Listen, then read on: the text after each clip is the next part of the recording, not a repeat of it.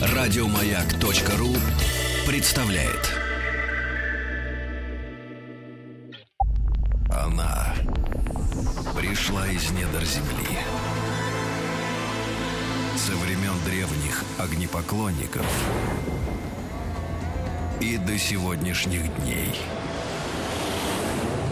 Человечество в ее власти. С ней связаны главные мировые новости. Страхи и надежды. Нефть.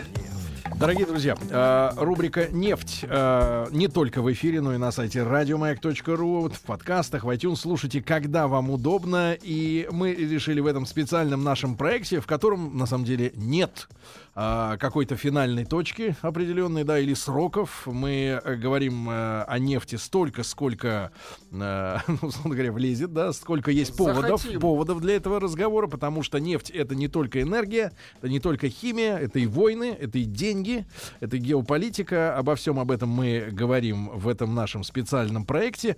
Ну и вы уже заметили, естественно, что э, не то что подавляющее большинство, абсолютное большинство наших э, уважаемых докладчиков, которые приходят к нам в гости в студию по тем или иным аспектам этой большой темы нефть, являются представителями Российского государственного университета нефти и газа имени Ивана Губкина. И мы сегодня решили, э, что пора м, воздать должное, да, и поговорить, почему же самый наш именитый вуз, да, который готовит очень большое количество специалистов в этой крайне важной для нас, для нашей страны сфере, носит имя Ивана Губкина. И мы пригласили сегодня в нашу студию Виктора Петровича Гаврилова. Виктор Петрович, доброе утро. Здравствуйте. А, Доброе утро. Заведующий кафедрой геологии Российского государственного университета нефти и газа имени Губкина, доктора геолого-минералогических наук, профессора и заслуженного деятеля науки Российской Федерации. Виктор Петрович, вам карты в руки. Да, действительно, мы эта фамилия на слуху, естественно. Да, Губкинцы, Губкинский слуху, институт, и да. Я бы хотел, ну вот в преддверии юбилея Победы, вспомнить те, э, тех людей, которые эту победу предвосхитили, по сути дела. И вот так имя Губкина, оно в этом ракурсе, как э, никакое, может быть, другое имя актуально. Иван Михайлович Губкин, э, ну, своеобразный человек, очень необычная биография. Ну, родился он в 1871 году в деревне Позднякова. Это Муромский, э, как бы сказать, э, э, Муромский район. И вот, так сказать, сразу какие-то былинные э, ну, Ассоциации, Да, да. ассоциации. Муром. Потом э, Губкин учительствовал в селе Карачарово. Мгм. Значит, сразу Иван э, значит, Муромец тоже на память приходит. Так вот, семья Губкина была обычная, деревенская. Отец у него был артельщик, отхожим промыслом занимался, та- э, значит, э, бурлаком Мгм. работал. И, э, в общем-то, в семье у него, кроме него, никто, собственно, образования настоящего не получил. Ну, Губкин получилось так, что бабушка вот его подвигла идти в школу. Губкин закончил школу, потом семинарию, потом он преподавал немножко, потом закончил в Петербурге учительский институт. Мгм. То есть он сложившийся был уже человеком, педагог. Он преподавал, работал, писал статьи. Ничто не, не предвещало Ничто нефти. абсолютно не предрешало ничего. Он писал статьи, они опубликованы в профессиональных журналах. Э, В общем, была семья, то есть жил нормальной жизнью. И вот революция, да? Ну, Нет, ре- не не, это рево- пере- не революция, а я не знаю, но это, наверное, какие-то пассионарные толчки, которые откуда-то приходят, и человек уже в зрелом возрасте резко меняет свою судьбу. Ну, часто на ум приходят такие параллели классические, как, скажем, вот мне представляется очень уместно кстати, вот, э, вспомнить биографию Ренуара, э, биографию э, Поля Гагена, э, человек, который э, до 40 лет жил нормальной жизнью, э, живописью занимался только по воскресеньям, а у него семья была очень хорошая. И вдруг в возрасте 40 лет его что-то сподвигло, он бросил все это, бросил Париж. И вот э, есть такие, ему был посвящен стихотворение Андрея Вознесенского, очень нашего прекраснейшего поэта. И вот он писал о нем там такие строки, чтобы в Лур королевский попасть из Монмартра, он дал кругаля через Яву с Суматрой. Ну, действительно, вот такая метаморфоза, чем она объясняется, трудно сказать. Вот нечто подобное произошло и с Губкиным. В каком возрасте его? Ну, он уже, э, когда, э, значит, ну, я так думаю, что какая-то тяга к природе, э, к геологическому наблюдению у него была заложена. И он, наверное, уже как-то на это уже обращал внимание. Но значит, в 30 с лишним лет, по-моему, 32 года, он вдруг решил резко изменить свою судьбу. Едет в Петербург, поступает в горный институт. Уже взрослый человек. Ну, 32 года, и садится за парту с ребятами, которым там, ну, где-то еще 20 нет.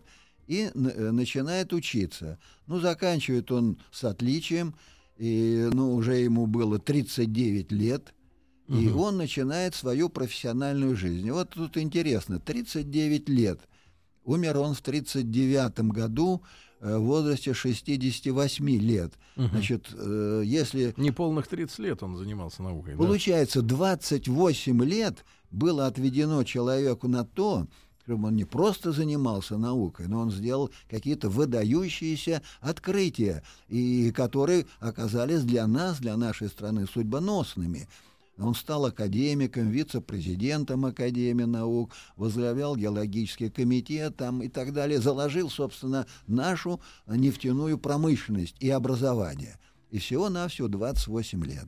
Вот как тут смотреть, ну, наверное, какие-то высшие чудеса. силы, да, чудеса. Проведение, быть, скорее. Проведение, да. да, здесь как-то сыграло. Ну, если говорить по порядку, угу. после окончания горного института, институт он и сейчас стоит, прекрасно себя чувствует, Губкин начинает с практической деятельностью. Ну, его первые геологические изыскания, они были на Северном Кавказе, это нефте, нефтяно-шерванское, так сказать, там такое будущее месторождение. Это Азербайджан? Это близко, да, к Азербайджан нынешний. Значит, и вот уже, собственно, молодой геолог, там, проработав один или два года, он делает э, интересные наблюдения.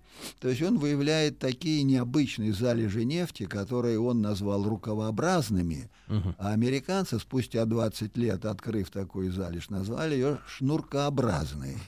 Значит, суть том, ну, если так вот посмотреть на далекое геологическое прошлое, где-то текла река. Угу. Вот в пойме этой реки накопились песчаные отложения. И которые... биоотложения, да, какие-то?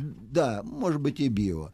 А потом эти песчаные отложения напитались нефтью. Но обычный залежь, она, так сказать, ну как-то предсказуема, а это залежь как червяк, извивается, и трудно узнать, в этом месте есть нефть, а где она дальше будет, значит, как это обнаружить. Вот Губкин, так сказать, он построил там специальные такие карты, они потом вошли в геологические учебники, мы сейчас студентов учим э, вот этим, так сказать, построением. Значит, вот была такая, им сделано открытие, молодой геолог, там, два года практического uh-huh. стажа. Ну, а дальше события развивались довольно для Губкина благоприятно, он так как бы пошел в гору, тогда еще революции не было. Это вот э, такие самые благополучные, наверное, годы, годы. Да, экономические годы, в нашей да, стране. И там в основном э, нефтепромыслом занимались ну, частники. Да. И нефтепромышленники его охотно приглашали для того, чтобы он там сделал прогноз, куда пробурить. Скажи, где копать. Скажи, где, где нефть. Где нефть, да. И Губкин говорил, и у него, значит, как-то все стало складываться, э, все хорошо, он рос, были публикации у него научные – имя его стало появляться. В 17 году он уехал в Соединенные Штаты. Значит, там... От революции или так случилось? До. До. Да. Э, и в 18-м он вернулся. Но вот э, командировка в Соединенные Штаты, она как-то отложила в нем большой отпечаток, как мне кажется. И отпечаток в том, что он увидел в Штатах некое сходство нашими районами, которые мы сейчас называем Волгуралом. Мгм. Значит, горные хряжи, там Реки. Апалачи, здесь Урал, значит, равнина, на равнине нефть. А в Штатах там, так сказать, это уже была значительно э, развитая нефтяная промышленность. И потом, когда он уже вернулся, ну, здесь, наверное, были такие годы сложные, революционные, но рано или поздно это устаканилось, и Губкин начал заниматься э, уже конкретным нефтяным и не только нефтяным, но и геологическим А делом. тогда ведь никто и не мог представить, да, что в Поволжье есть нефть у нас Никто. в России. Но до Поволжья, до Поволжья, значит, произошел еще такой интересный случай в жизни Губкина. То есть молодой советской власти нужно было железо, нефть, то есть происходила индустриализация страны. И э, правительством, вот лично Лениным, был поставлен вопрос необходимости найти руду, из которой плавить сталь и железо. Ну, было известно, так сказать, Курская магнитная аномалия, и считали, что там, возможно, залежи железа есть. И Губкина назначили э, руководителем вот всей этой организации. Губкин уехал туда, занимался вот этой Курской магнитной аномалией. Все проходило довольно сложно. Э, С поверхности там этих железных пород не было, их надо было бурить. Ну и, так сказать, вначале шло все как бы не очень хорошо. Э, И уже, так сказать, были пессимистические настроения. Но Губкин настоял, что надо бурить еще, так сказать, э, глубже. Ну и тут вот случился такой, ну не то что курьез, но какая-то подсказка. Значит, буровые инструменты железные, они вдруг стали намагничиваться. И Мгм. к ним притягивались там гвозди, Стружка. Стружка, совершенно верно, да.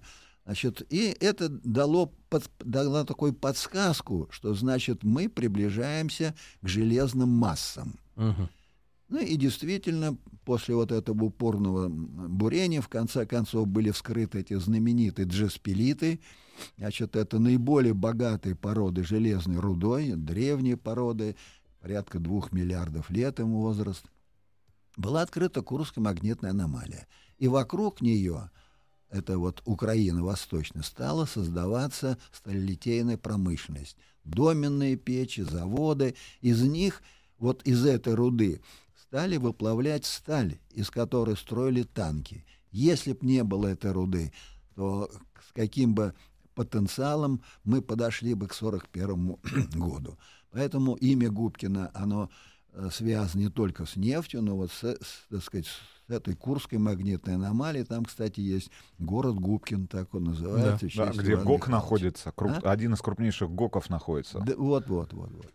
Ну вот, это, Друзья мои, был... друзья мои, сегодня у нас в гостях Виктор Петрович Гаврилов, зав. кафедры геологии Российского государственного университета нефти и газа имени Губкина, профессор и заслуженный деятель науки нашей страны. И мы сегодня э, говорим о том э, человеке, имя которого э, Носит институт. носит институт, да.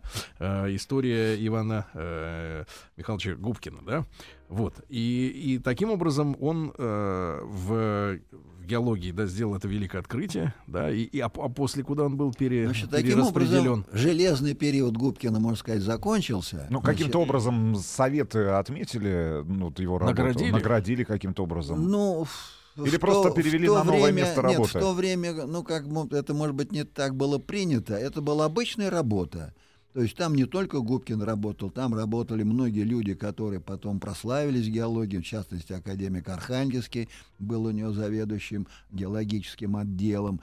Вот, но благодарность была... Он лично, Губкин, встречался несколько раз с Лениным, в том числе по этому делу. Но я думаю, что встреча с Лениным была для Губкина большая награда, чем, может быть, какой-нибудь орден. Я думаю, мы тоже, если бы встретились с Владимиром Ильичем, то получили бы большой заряд энергии. Энергия, согласны, согласны, согласны. Но Да-да. после вот этого Губкин начинает заниматься нефтью. Вот что было в нефтяной промышленности России в то время? Это, ну, так сказать, первые 20-е годы, начало 20-х, 23-й, 24-й. Нефть была только э, в Баку и э, в Грозном. Это были основные нефтедобывающие регионы России.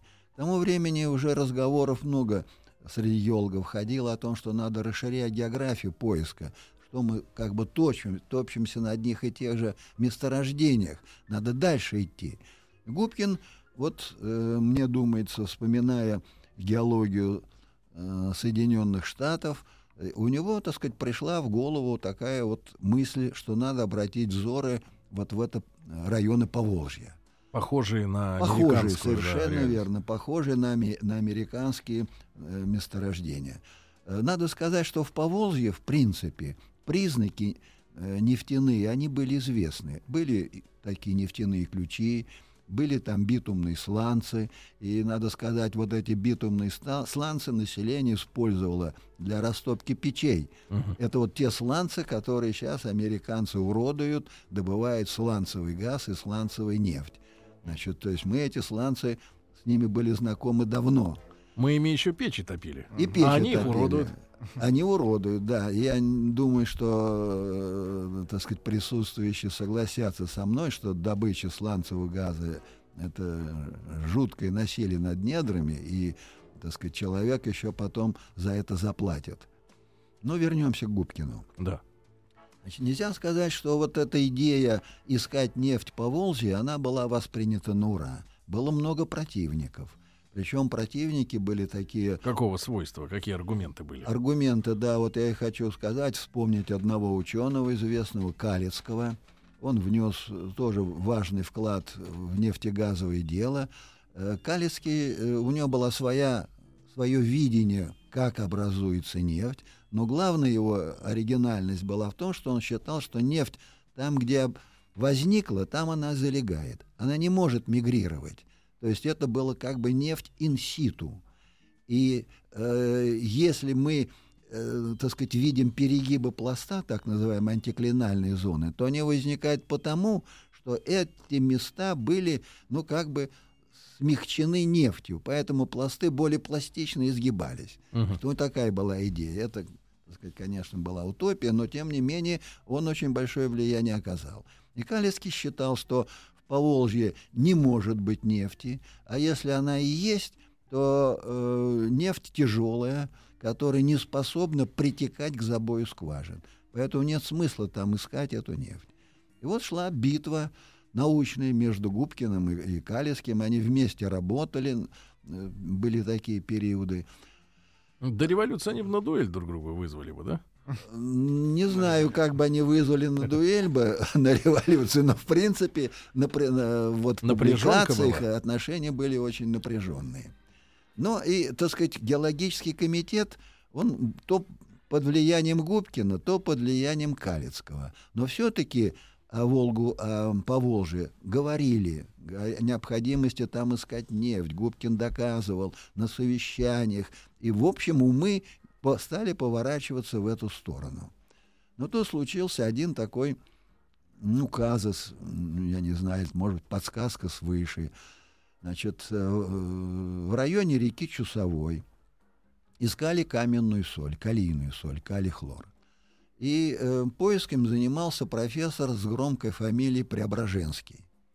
И этот профессор Преображенский по договору с геологическим комитетом бурил скважину на калийную эту соль. Угу. По его расчетам, скважина должна была войти в соль на глубине 300-315 метров. А бурение шло тогда значит, с помощью такого ударно-канатного метода. То есть, когда на веревке подымали штангу, и да, кидали. она кидали, она била, и, значит, вот... Пробила. То есть не крутили, да, не как крутили, сверло? Да, роторные бурения не крутили, как сверло. Друзья мои, а, окончание Что истории... Нашли? Да, окончание Что истории... нашел профессор Преображенский? После новостей, новостей спорта Виктор Петрович Гаврилов, завкафедры геологии Российского государственного университета нефти и газа имени Ивана Михайловича Губкина, профессор. Как раз мы сегодня об этом вузе говорим, о его основателе. После э, новостей вернемся.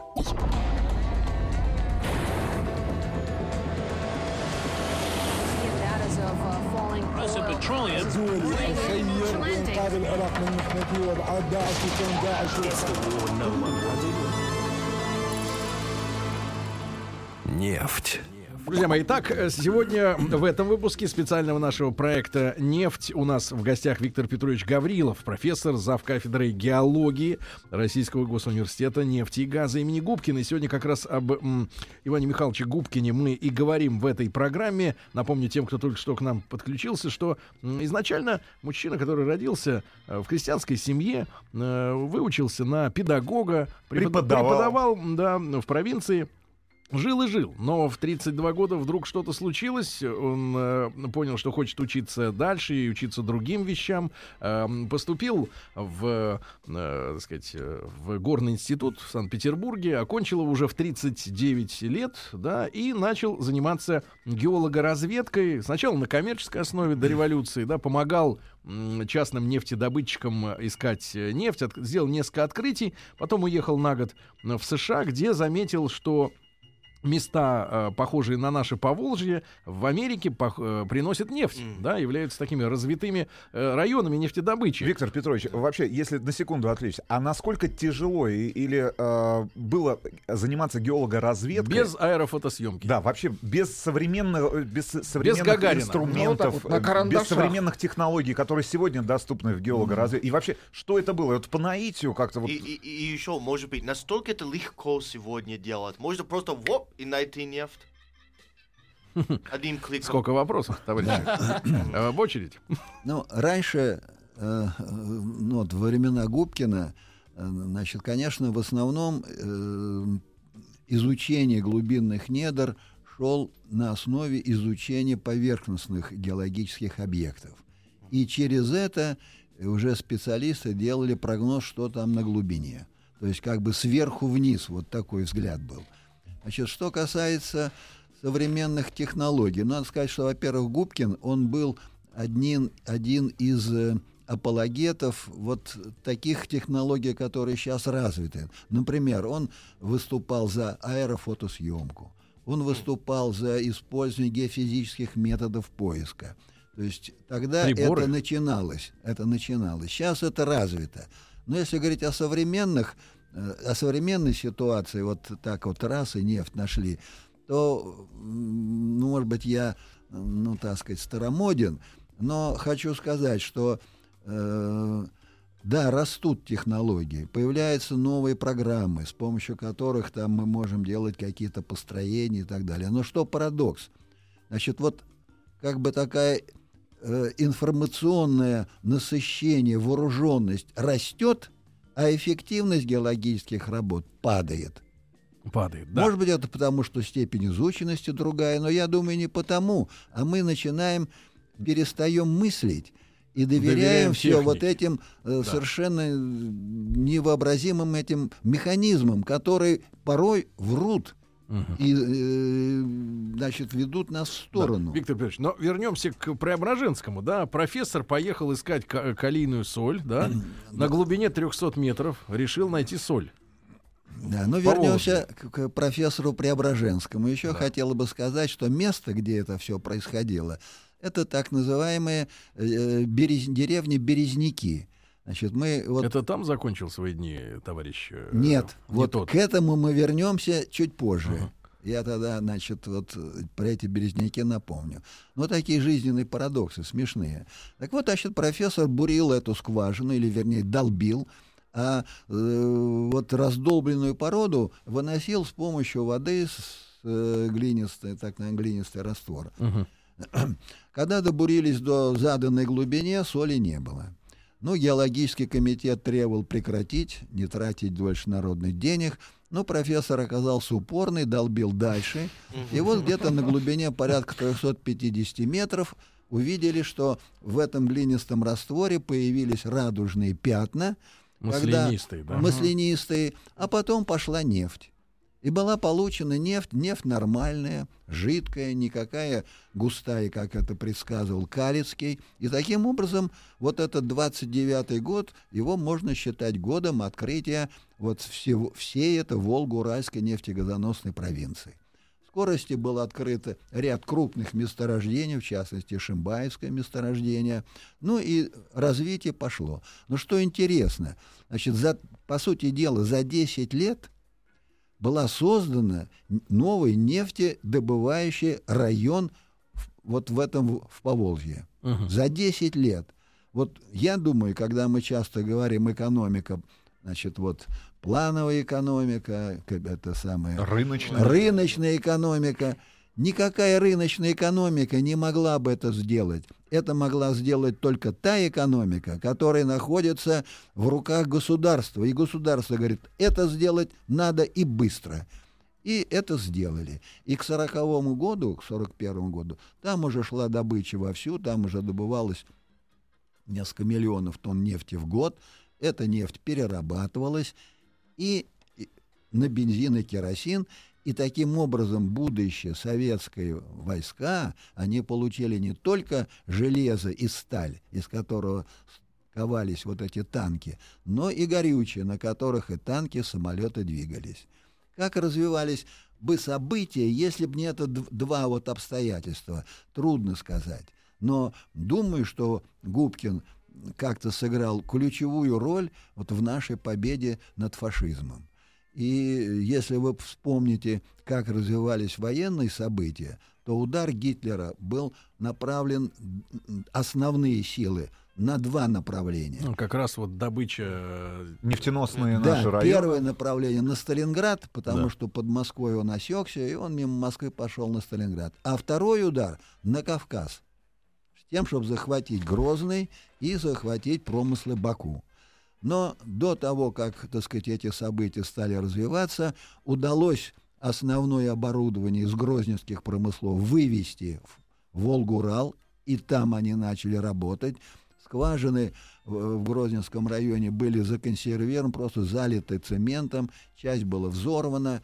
Короче говоря, когда Гитлер взял Грозный, ни капли нефти к ним не попало. И они оказались отрезанными от всех нефтяных источников. Э, Америка им тоже нефть не продавала по известным причинам э, и так далее. То есть это были у немцев свои проблемы, но они их решили очень оригинально. Вот что же происходило как бы дальше? А дальше, благодаря э, Волго-Уральской области, этой нефти, э, Советский Союз э, получил возможность э, э, к энергетическим источникам, которые и сыграли очень важную роль в нашей будущей победе. Я так понимаю, самого-то Михаила Ивановича не стало как раз до Нет. войны.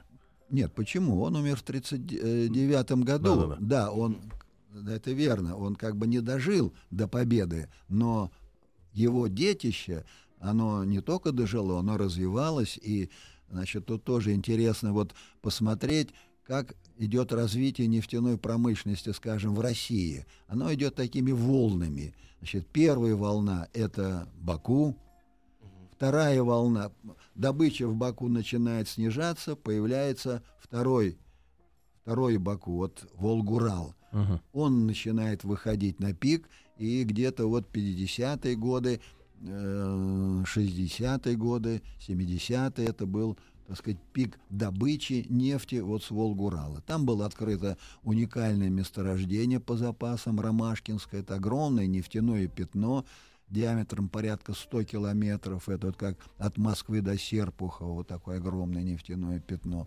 Ну, в лучшие годы э, из этого месторождения добывали до 100 миллионов тонн нефти в год.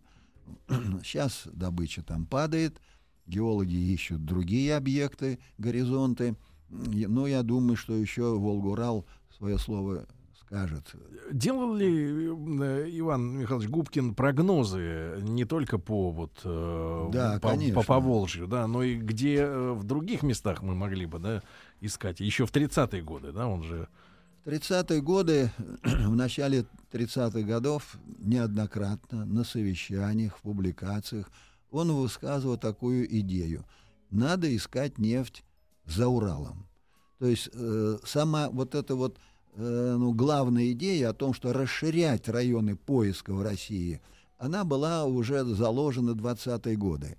Значит, э, значит, таким образом ставилась проблема поиска нефти за Уралом. А- а Ну- по- почему не искали? Было слишком дорого или трудно? Или... Ну, во-первых, э, ну, так сказать, сразу опоисковать всю территорию России, ну, наверное, сразу было невозможно. Это требовалось больших затрат, и не только финансовых, но и людских. Но если посмотреть на Сибирь, что она представляла собой в то время, причем та кондовая Сибирь, где, которая нас сейчас питает нефтью, то это были непроходимые леса, тайга, болота э, с очень сложными климатическими условиями, и лезть туда было ну, не так просто. И надо сказать, что, и кроме того, значит, всегда э, какая-то мысль, она пробивает себе дорогу через тернии к звездам. Так вот идет развитие. И вот сама идея о том, что поискать нефть за Уралом, она тоже находила много противников. И шла опять дискуссия, дискуссионная борьба в то время, это 30-е годы, когда Губкин настаивал на э, зауральской нефтью. Значит, противники говорили э, то, что э, сейчас э, вот за, за Уралом в Сибири холодный климат, даже если это были моря, а по тем представлениям нефть образуется теплых морях, где uh-huh. много органической жизни, эта органика оседает на дно, захороняется, потом идет ее трансформация, uh-huh. капельную жидкую нефть и так далее, и так далее. Ну и говорили, какая же органика тут будет развиваться, когда холодные моря, там невозможно развиваться, никакой органики нет, и нефти искать там нечего. Ну, как потом выяснилось, что э, на самом деле это не так. Климат он меняется, и было время, когда в Западной Сибири были очень теплые климатические условия, и были очень теплые моря, и все, так сказать, стало на свои места. Но в то время вот были такие, так сказать, э, точки зрения, и э, идея поиска нефти за Уралом, она была не воспринята как бы на Урал, она была воспринята в какой-то степени в штыки.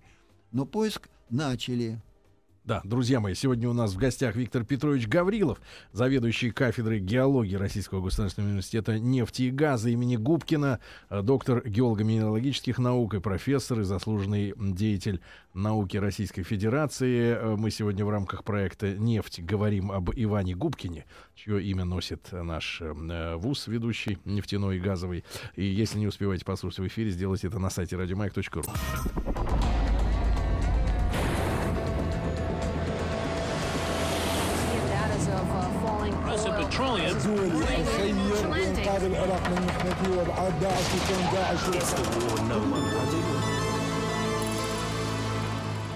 Нефть. Друзья мои, итак, сегодня в проекте «Нефть» мы говорим об Иване Михайловиче Губкине, э, человек, чье имя носит э, ВУЗ, да, наш столичный, и Виктор Петрович Гаврилов, э, профессор и завкафедры геологии этого ВУЗа у нас сегодня в гостях, в студии. Еще раз, Виктор Петрович, рады вас видеть, да, у нас Спасибо. в студии. Интересно вас слушать. И, э, Виктор Петрович, вот я открываю материалы, да, естественно, э, мало что понятно э, в них, э, вот, при, при первом прочтении, но э, справочная информация говорит о том, что Губкин разработал вопросы первичности и вторичности нефтяных залежей. Это о чем речь? Mm. Если вот э, если говорить с домохозяевами. Mm. С идиотами. С нами. Да, да. Ну не надо идиотами ну, Во-первых, да, хотелось бы не совсем э, еще идиоты. После этого маленького отступления вернуться к Сибири, потому что да, открытие да, да, ее тоже происходило. Конечно, конечно, да. Так сказать, э, так сказать, курьезно. Значит, что касается первичных, вторичных залежей, то тут все очень просто. Значит, залежь, который существует, она может как бы переформироваться. И вот это вот результат переформирования приводит к образованию уже как бы, так сказать, вторичных залежей. А под воздействием чего? Вот э, под воздействием чего? Земля это живой организм. Он живет, изменяется, только изменения происходят не так быстро, как у нас, uh-huh. а изменения они становится заметны на протяжении миллионов лет.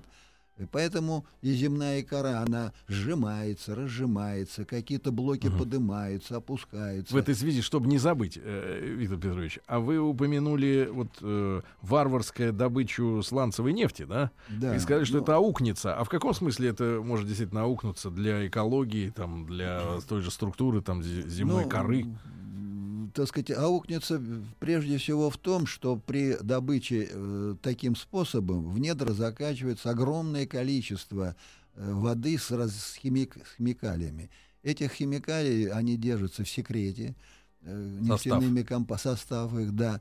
Э, хотя какие-то информации в печати есть, но э, там порядка несколько сотен различных химических добавок, угу. которые добавляются в эту воду, чтобы, так сказать, там э, удерж, значит, вот уменьшить связь нефти с породой, вытащить как следует ее, распарить. Как следует распарить, да. И все это потом начинает блуждать по подземной сфере и выходить на, на поверхность. поверхность. Кроме того, когда мы таким образом разрабатываем пласт, то есть мы там, по сути дела, его взрываем, угу. высвобождаем газ, газ начинает сам мигрировать и выходить. И мы сколько этих фильмов видели по телевизору, показывают, когда домохозяйка открывает кран, угу. а оттуда идет газ водой, поджигает, он горит. Значит, поэтому, э, и чем больше мы это делаем, тем хуже нам будет потом. Ведь это же не сразу возникает этот отклик, он идет с запозданием, угу. поэтому те вот площади, которые в Соединенных Штатах э, испорчены вот этими сланцевыми процессами, они, по сути дела, это брошенные земли. Там жить, по сути дела, нельзя. Угу, угу. Я... Понятно, понятно. Виктор Ильич, и вернемся тогда, да, к Сибири. Ну, вернемся к Западной Сибири. То есть вот это предсказание Губкина, оно стало реализовываться, конечно, уже после его смерти начали бурить скважины, но учитывая, что вот эти центральные районы Сибири, они сложны в климатическом отношении, разведка концентрировалась на юге, там, где Томская область. Эм, пробурено много было скважин, сотни, а может быть тысячи, но крупных открытий не было, так по мелочи. Но это возникло э, ну, недоверие. Недоверие, пессимизм. Но были ученые, которые говорили, надо идти в центр Сибири. И вот тут случился, ну, курьез, не курьез, но, в общем, такое, э, такая подсказка. Было решено, поскольку строение и геология Сибири, она была неизвестная, то было решено пробурить скважину, так называемую опорную, с тем, чтобы выяснить, какими отложениями этот район сложен. Бурить ее стали в деревне э, Березово, угу. именно в той, где проходил ссылку Меньшиков. Угу, угу. Вот так, это просто исторические параллели. Березники, а тут Березово. Значит, когда буровики приехали на точку, которая была задана, где скважину бурить, они увидели, что воды нет. А вода нужна для бурового раствора. Ну, тогда решили, давайте мы километров на пять к речке передвинемся, все равно опорная скважина, она же бурится не на какой-то целью, а ну только ну, пробурить, получить керн, посмотреть там, что лежит. Ну, и переехали к этой речке. Угу. И когда они пробурили где-то на глубине порядка полутора километров, ударил газовый фонтан. А пробури они скважину там, где планировалось, а они не получили бы этого газового фонтана. Залежи, они как за контуром бы залежи. Таким образом было доказано, что в этих районах который ближе к центру, есть углеводороды.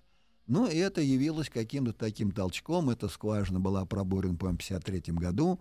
Значит, толчок, и геологи пошли в центр. А именно вот это вот среднеобская пойма реки, uh-huh. где обь делает такой коленообразный изгиб.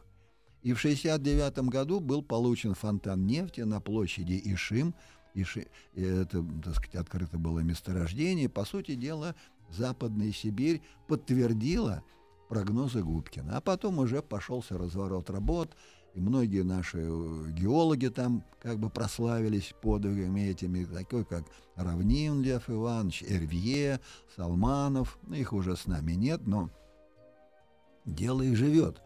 И Западная Сибирь — это ну, без ложной скромности можно сказать, это наша житница.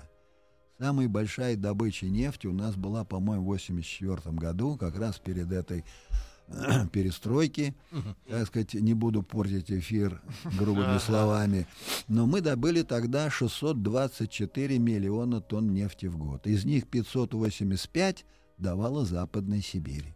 Значит, сейчас мы добываем где-то 528 миллионов, Э, тоже неплохо, но это уже, конечно, все-таки идет спад. И вот возникает вопрос, что делать дальше. Значит, помните, когда мы говорили волна, Обширонская волна? Да, да, да. падает, Куда Волгуральская дальше идти? волна падает, Западно-Сибирская волна начинает падать. Что делать дальше? Вы лично к какому склоняетесь географическому району? Куда идти? Москва? Ну, кстати, можем и о Москве поговорить, э, если... Но уж тогда, а, возможность. Виктор Петрович, но уж, Да. к сожалению, время пролетело. Тогда уж в следующий раз обязательно Ну, да, пожалуйста, поговорим, да, куда да, пойти да. дальше. Но Мы вас искренне- маленькая ремарка. Недавно была информация, что под Лондоном на глубине порядка 10 О, километров на Лондон. обнаружили Ребят, залежь вот туда и нефти. пойдем. Вот туда и Это они пойдем. шотландцев пугают. Не хотели, чтобы тебя отсоединяли. Это Да. наша нефть. Виктор Петрович Гаврилов у нас сегодня был в гостях, зав. кафедры геологии Российского государственного университета нефти и газа имени Губкина. Теперь вы об э, Миха- Иване Михайловиче больше знаете, я думаю, да, профессор и заслуженный деятель науки России. Виктор Петрович, огромное вам спасибо. Спасибо огромное. Еще больше подкастов на радиомаяк.ру.